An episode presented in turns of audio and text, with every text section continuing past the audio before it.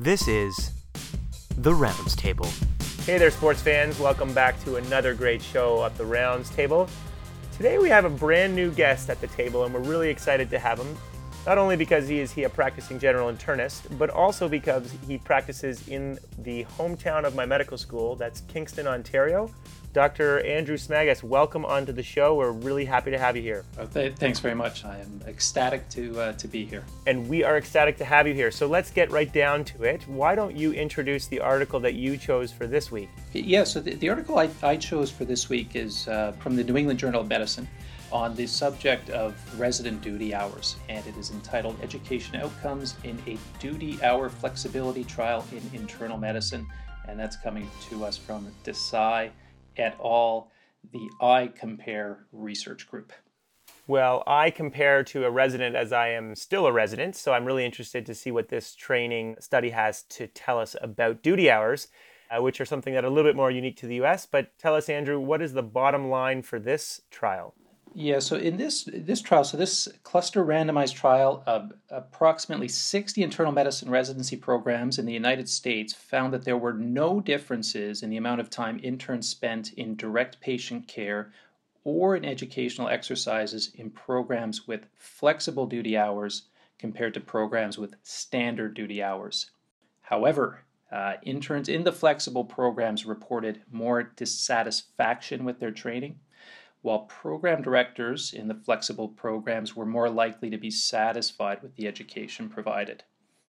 I think ultimately the study does add to the literature regarding the experience of trainees within the current training environment, but uh, as with uh, other studies, many important questions do remain. I completely agree. And one of the questions that came up in my mind, or one of the observations, I should say, in preparing for this episode, was I actually tweeted about it today the tension that I have recognized in this trial between residents and their educators around clinical duties and patient care. And so i will be interested to, uh, to get into that a little bit further.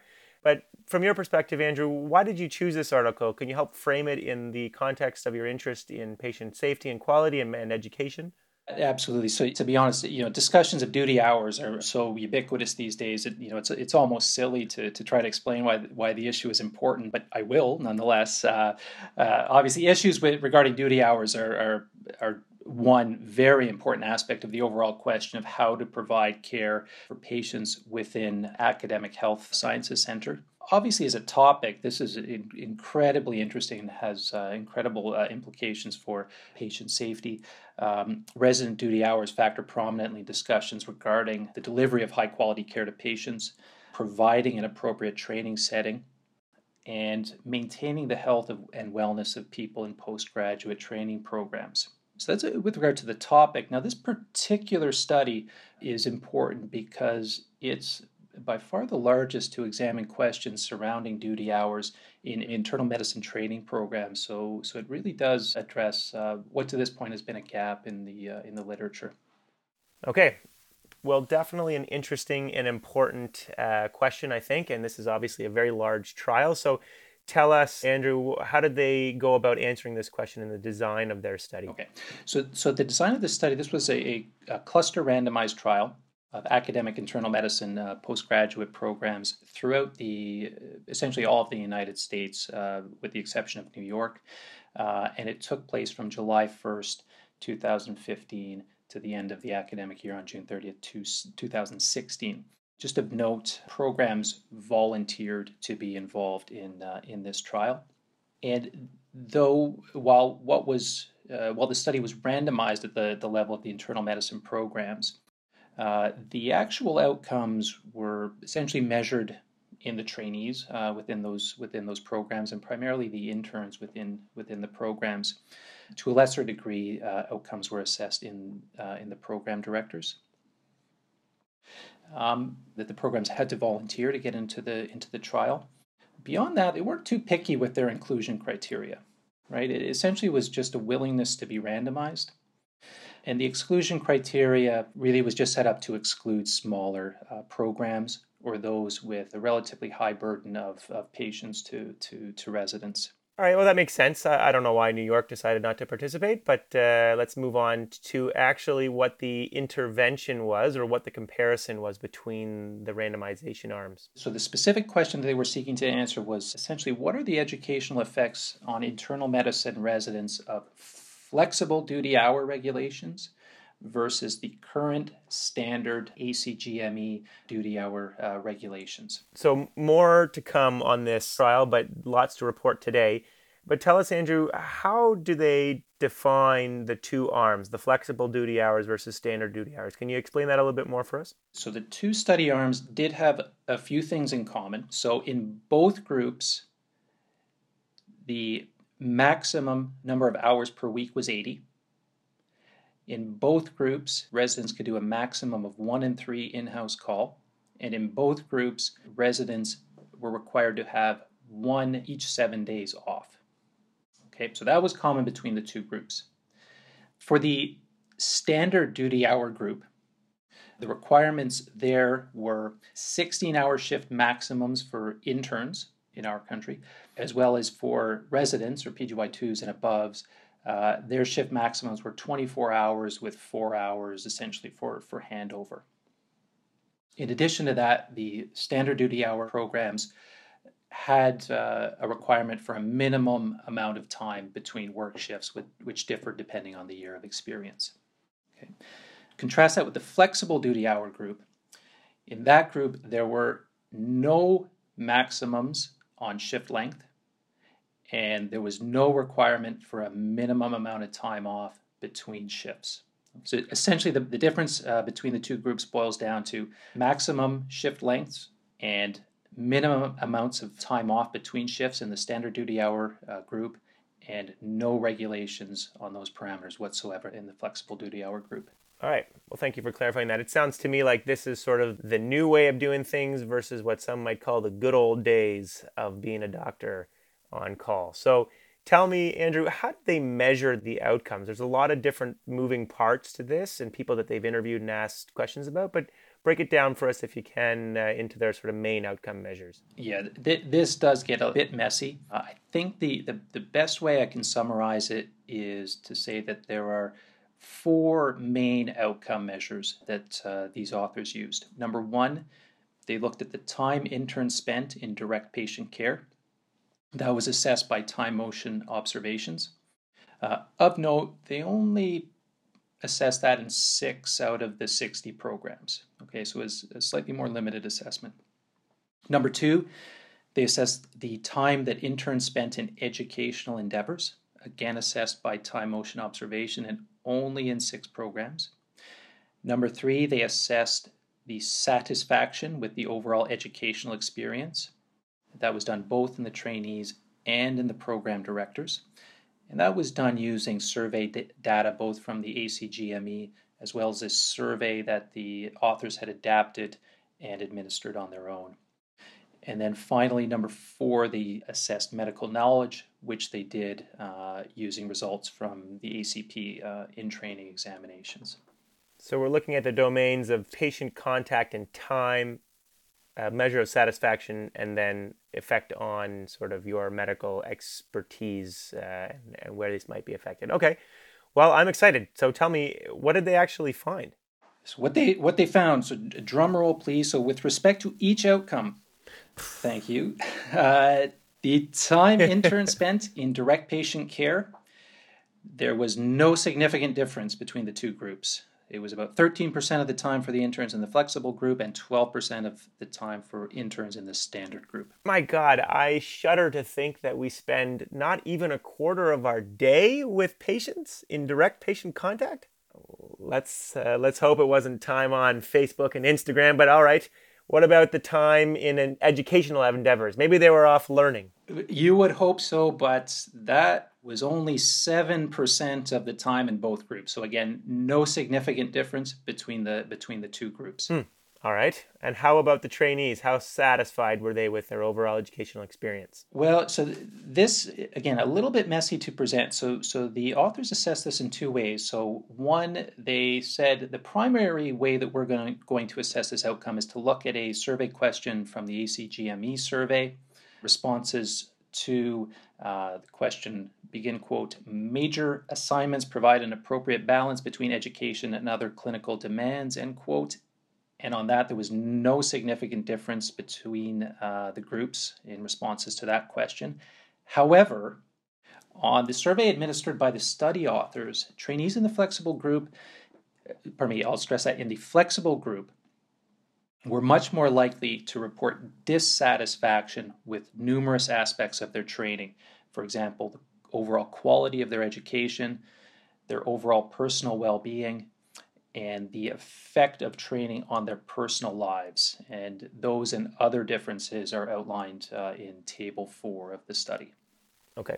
And on the other side of the pendulum, you have our educators or the program directors in this study. And what do they think of the educational experience between the two programs? They were comparatively ecstatic on the uh, the survey that the authors uh, authors provided them. So they were much more likely those program directors in the flexible groups to report satisfaction with uh, things such as you know the ownership that that residents demonstrate of their patients, time that was available for teaching within their within their program, as well as the ability of staff to provide feedback. So on that author survey, they they had they found positive results there, and those can be found in Table Seven. Now, just to bring it back to the ACGME survey, which the authors did specify was their primary outcome, so to speak, in addressing this question. Uh, on that survey, uh, the question of whether or not residents' clinical workload exceeds their capacity to do their work, there actually was no significant differences in the responses of uh, program directors between the two groups on, on that question. So on the ACGME, there weren't any differences between the, the groups, but in the author's own survey, uh, quite quite striking differences uh, arose, both between the groups and between the, the trainees and the program directors. Some part of me wonders how much of that is due to a question that is maybe inadequately designed to answer the question or to gather the information that they want, and how much of it is a bias in a, an unblinded situation where residents know what program they're in and program directors know what program they're overseeing. And then I don't know if you have any thoughts on that. Well, you know, so, some of that I think is, is going to come up when we talk about the limitations. But one thing that uh, I'll just say now, I, I would say you know, medical educators probably recognize survey responses as pretty low hanging fruits, especially when you're looking at satisfaction outcomes.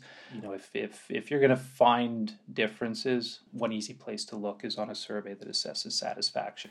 All right, let's get to maybe some would argue the most important aspect of medical training is the expertise that uh, the residents are gaining from different program strategies. And what, what happens here, Andrew? So the scores from the flexible group met criteria for non inferiority compared to the standard group, but only after a correction for the previous year's scores. What were the differences before they applied their statistical wizardry? Well, prior to that, um, the criteria for non-inferiority was was not met. So it looked like the scores probably were a little bit lower in the in the flexible group. So those are interesting results, I would say overall. Some surprising, some not. Um, but tell us, Andrew, what's your take on this trial as far as any of the limitations or important observations you wanted to make overall? So the the main thing that hit me when I read this paper was it really made me think of a pretty famous uh, medical education paper from around 2000 titled Effectiveness of Problem Based Learning, Curricula, Learning Theory, and Paper Darts, which included the classic line curriculum level interventions are doomed to fail. And they explain precisely some of the points you've already hit on. They can't be blinded, the outcomes are subject to numerous confounders and the intervention, whatever it is, generally gets implemented in non uniform ways across sites. Now, having said that, one aspect of this study that really should prompt discussion are those burnout scores. Um, as I mentioned, those scores are disturbingly high. And I think that alone suggests that we really need to think seriously about the, the human toll uh, that's associated not only with our duty hour practices, but just in general with training and practicing in internal medicine um, these days. Yeah, I, I think that that's an absolutely uh, very important point and very interesting that you picked that up out of uh, out of the article. As you said, it wasn't highlighted. certainly I've uh, I've gone through burnout and multiple levels of burnout in my training, um, and now as I transition to independent practice, and I'm I've become obsessed with sort of monitoring myself for it and recognizing the signs because it is quite scary. And uh, when I was in the depths of the worst uh, burnout I had in my second year, I didn't even realize it until after the fact uh, that that was you know that was burnout. That's what they talk about. So um, I think that's a really important point. So this has been a great discussion kind of take it home for uh, for us, Andrew, distill it down into a couple of points. What what are you hoping listeners take away from the duty hours trial and the iCOMPARE group? So I, w- I would say probably three things. So one, this study found no differences in the amount of time that interns spent on patient care or educational activities, regardless of the uh, duty hour structure. Two, it does seem that there's a little bit more dissatisfaction amongst trainees in flexible duty hour programs. And number three, we're going to have to be very careful with regards to issues of physician wellness and burnout in the upcoming years. Okay, a chilling take on an important article, I think. Thank you for that, Andrew. Let's move on to the article that I chose for this week. Similar vein to this week on the theme of Uh, patient safety and quality of care overall, but in a different realm, so to speak. So I chose to cover an article that looked at the years of experience that a hospitalist physician has and its potential impact or association with patient mortality. This was by Dr. James Goodwin and his group, and they published this in JAMA Internal Medicine online in December of 2017. Yeah, and, I must say I, I read this with, with interest, being uh, about eight years into into practice now, and I want to know if my prime is behind me, or uh, or if, if better times uh, better times lie ahead. well, let's find out. I'll tell you the bottom line here for this, Andrew. This was a retrospective administrative data study of just over 21,000 hospitalists in the United States who were caring for Medicare patients. And ultimately, it found that if you were a patient that was cared for by a hospitalist in their first year of practice, kind of like myself, they had experienced a higher mortality with approximately a 10% difference in odds between physicians in their very first year and those in their second year of independent practice. And that was whether you looked at it uh, in the framework of within 30 days of uh, hospitalization or during the hospitalization period uh, in and of itself.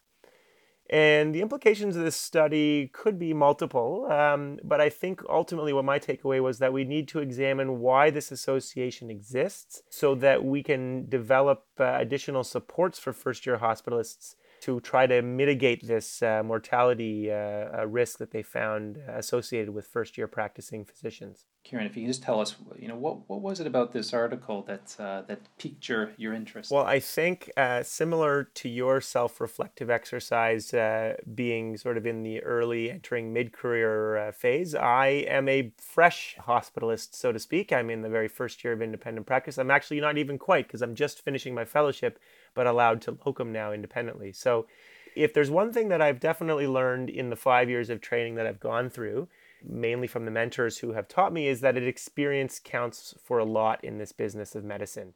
Mm-hmm. On on that note, why don't you just uh, can you take us through the design of uh, the design of study and, and how they uh, how they set out investigating this issue? So this wasn't a cluster randomized trial of 60 training programs across the United States. It was a retrospective administrative data study, um, and they used uh, a 5% ran- random sample of Medicare claims data in the U.S. So Medicare patients, typically older, sometimes lower socioeconomic status um, in the United States. It's one of the health insurance plans.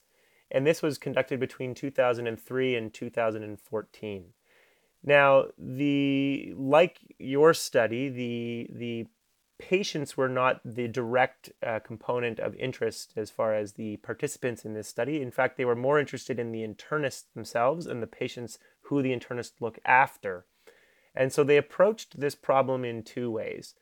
So, first, they determined the experience level of each hospitalist in the study in the year 2013 and 2014. And they constructed what they called a longitudinal cohort of three groups of hospitalists uh, based on whether it was their first, second, or third year of training. And then they followed those three groups of physicians forward in time for four years to sort of see how things change within a single physician over time.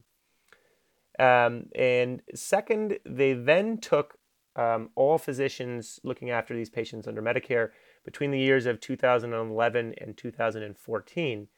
And to determine their level of practice as far as their years of experience, they looked backwards five years and figured out how many years' experience they had from that point in time, uh, going backwards.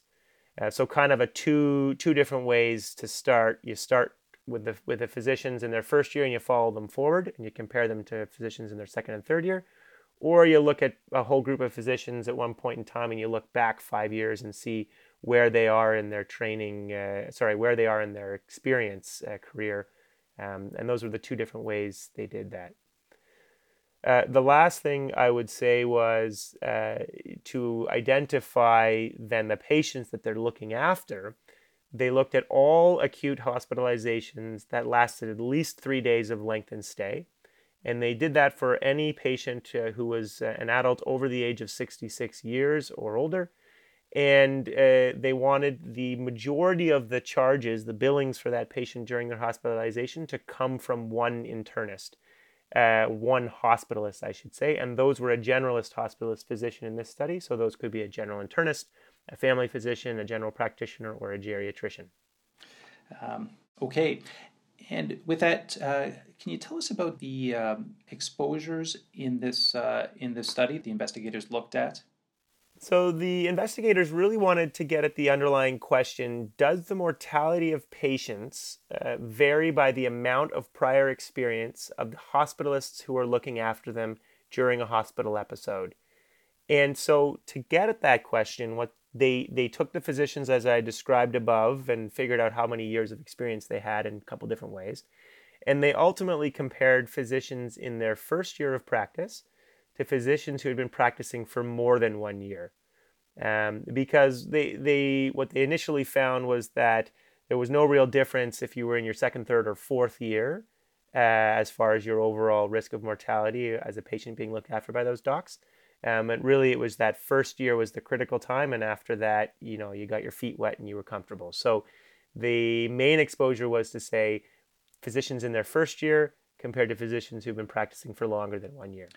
Okay, and the within that, the primary outcome in this uh, in this study. So they kept it really simple, which is kind of nice. Um, they really only looked at two things. So the primary outcome was to measure the 30 day post hospital admission mortality of the patients of those hospitalists. And of course, they adjusted that for a bunch of important patient level characteristics that might influence somebody's risk of dying. For example, their socioeconomic status, their underlying medical condition, these types of things.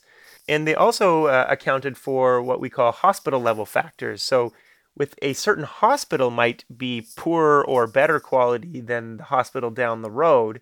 And that might be because the hospital is bigger or smaller, is a profit hospital or a nonprofit hospital, and is or is not affiliated with a medical school. So they accounted for all those different hospital level factors as well to try to get at really the underlying question of the physician and the physician characteristics of their training that influence the overall risk. Um, and we would call that, uh, in, a, in a statistical standpoint, nesting or clustering. Uh, so patients are nested within a physician who looks after them, and they are clustered and nested within a hospital in which they practice and are admitted. So, the secondary outcome, uh, which was just essentially a variation of the first one, was to look at overall hospital mortality for the for the stay of a patient, as opposed to just the 30 day mortality estimates uh, uh, for those patients. Okay, and now we get to the good stuff. All right, can you tell us the results and the main findings? Absolutely. The good stuff of the study, not the good stuff of the show. We'll get to that at the end, as you, uh, my listeners, like to know. So um, the results were as follows, Andrew. Um, if you the the the two different ways that they looked at physicians, so the cross-sectional cohort where they dropped themselves in and looked back five years, that we had just over 21,000 hospitalists in that group. Um, but the group that they called a longitudinal cohort, where they picked out first, second, third year uh, physicians and followed them forward. That was just over 3,800 physicians.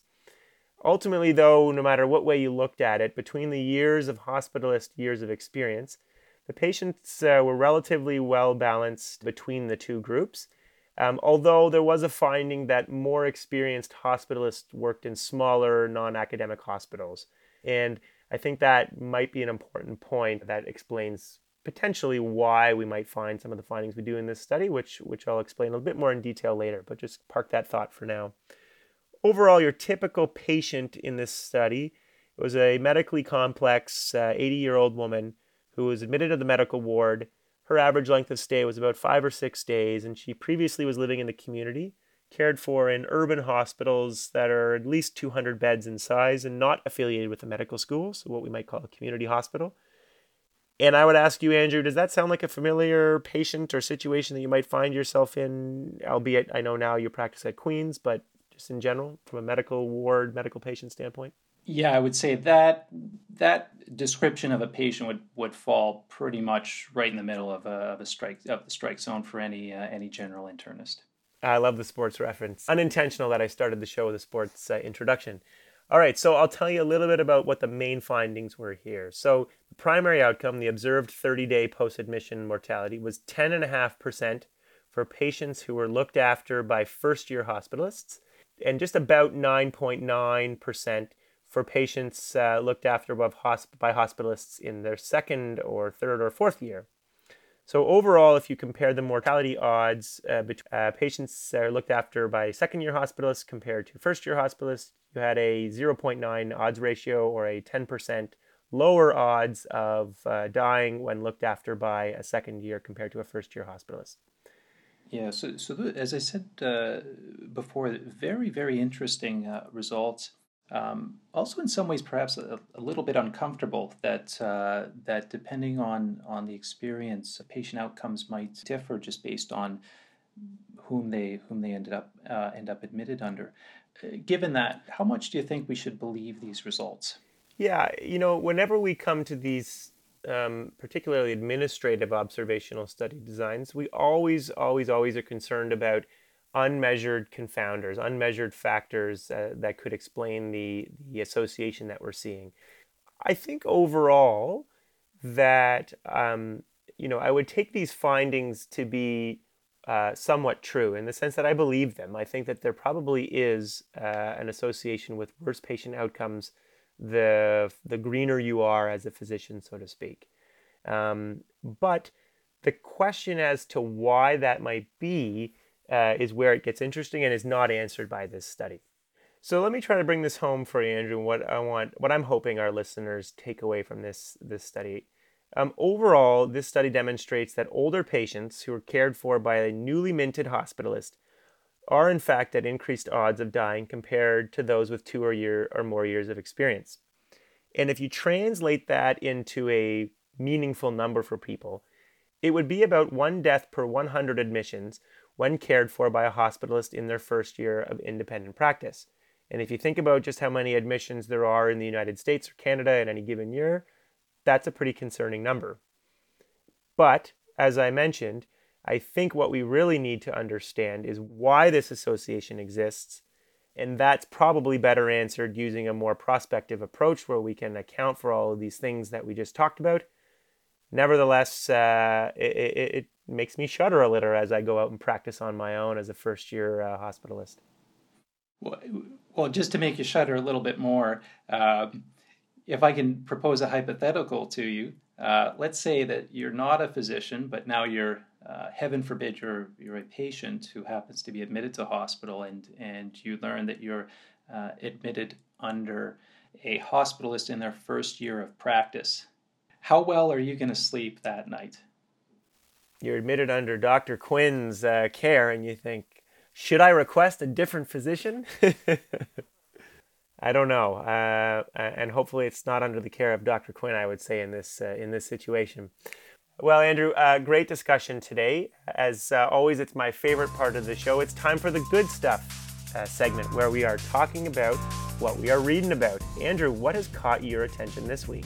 I, I, did a little bit of a deep dive into the topic of artificial intelligence in uh, in medicine, and uh, wanted to, to, try to get up to speed on that. And, and I encountered a, a fairly interesting uh, story out of New Zealand on uh, on this topic of uh, an artificial intelligence um, entity, uh, which was being used to by physicians to create doctor's notes, to interpret to interpret ECGs. Uh, and interpret other other tests, and it really seemed to be uh, gaining steam in New Zealand. So, just to get on with the, the, story, this reporter sort of looked into this and, and was ended up being befuddled by by what he saw. He he asked about this machine and uh, of, of the creators. He asked, "Well, how do you how do you interact with it?" Uh, the response was email. you email. he sent it an email. He gets and, and, an email that takes twenty minutes to respond, uh, and is loaded with spelling mistakes from from from the so artificial reporter, intelligence machine. From the artificial intelligence uh, uh, entity. Um, uh, so anyhow, the the it, it actually ended up being like a two part news investigation on on this website that is actually quite funny to to read. The um, the reporter seems to come to the conclusion that this uh, uh, artificial intelligence was neither artificial nor intelligent. And it was just some individual uh, behind a computer uh, duping these uh, duping these physicians. Yeah. Uh, even more interesting, uh, it went beyond medicine and into law. Uh, they had AI to help lawyers, and just take one guess at the name that they gave to that machine. I don't know. Guilty Incorporated. You're so close. They call it. They literally called it hustle. Hustle. ah, they're having a laugh. They're having a laugh. Well, I, I kind of like your story a lot better than mine, but mine was a reading in a news story actually in JAMA this week that talked about innovations in the diagnosis of HIV. So currently, we, we test for HIV with a blood sample, looking for serum antibodies of the uh, of the virus.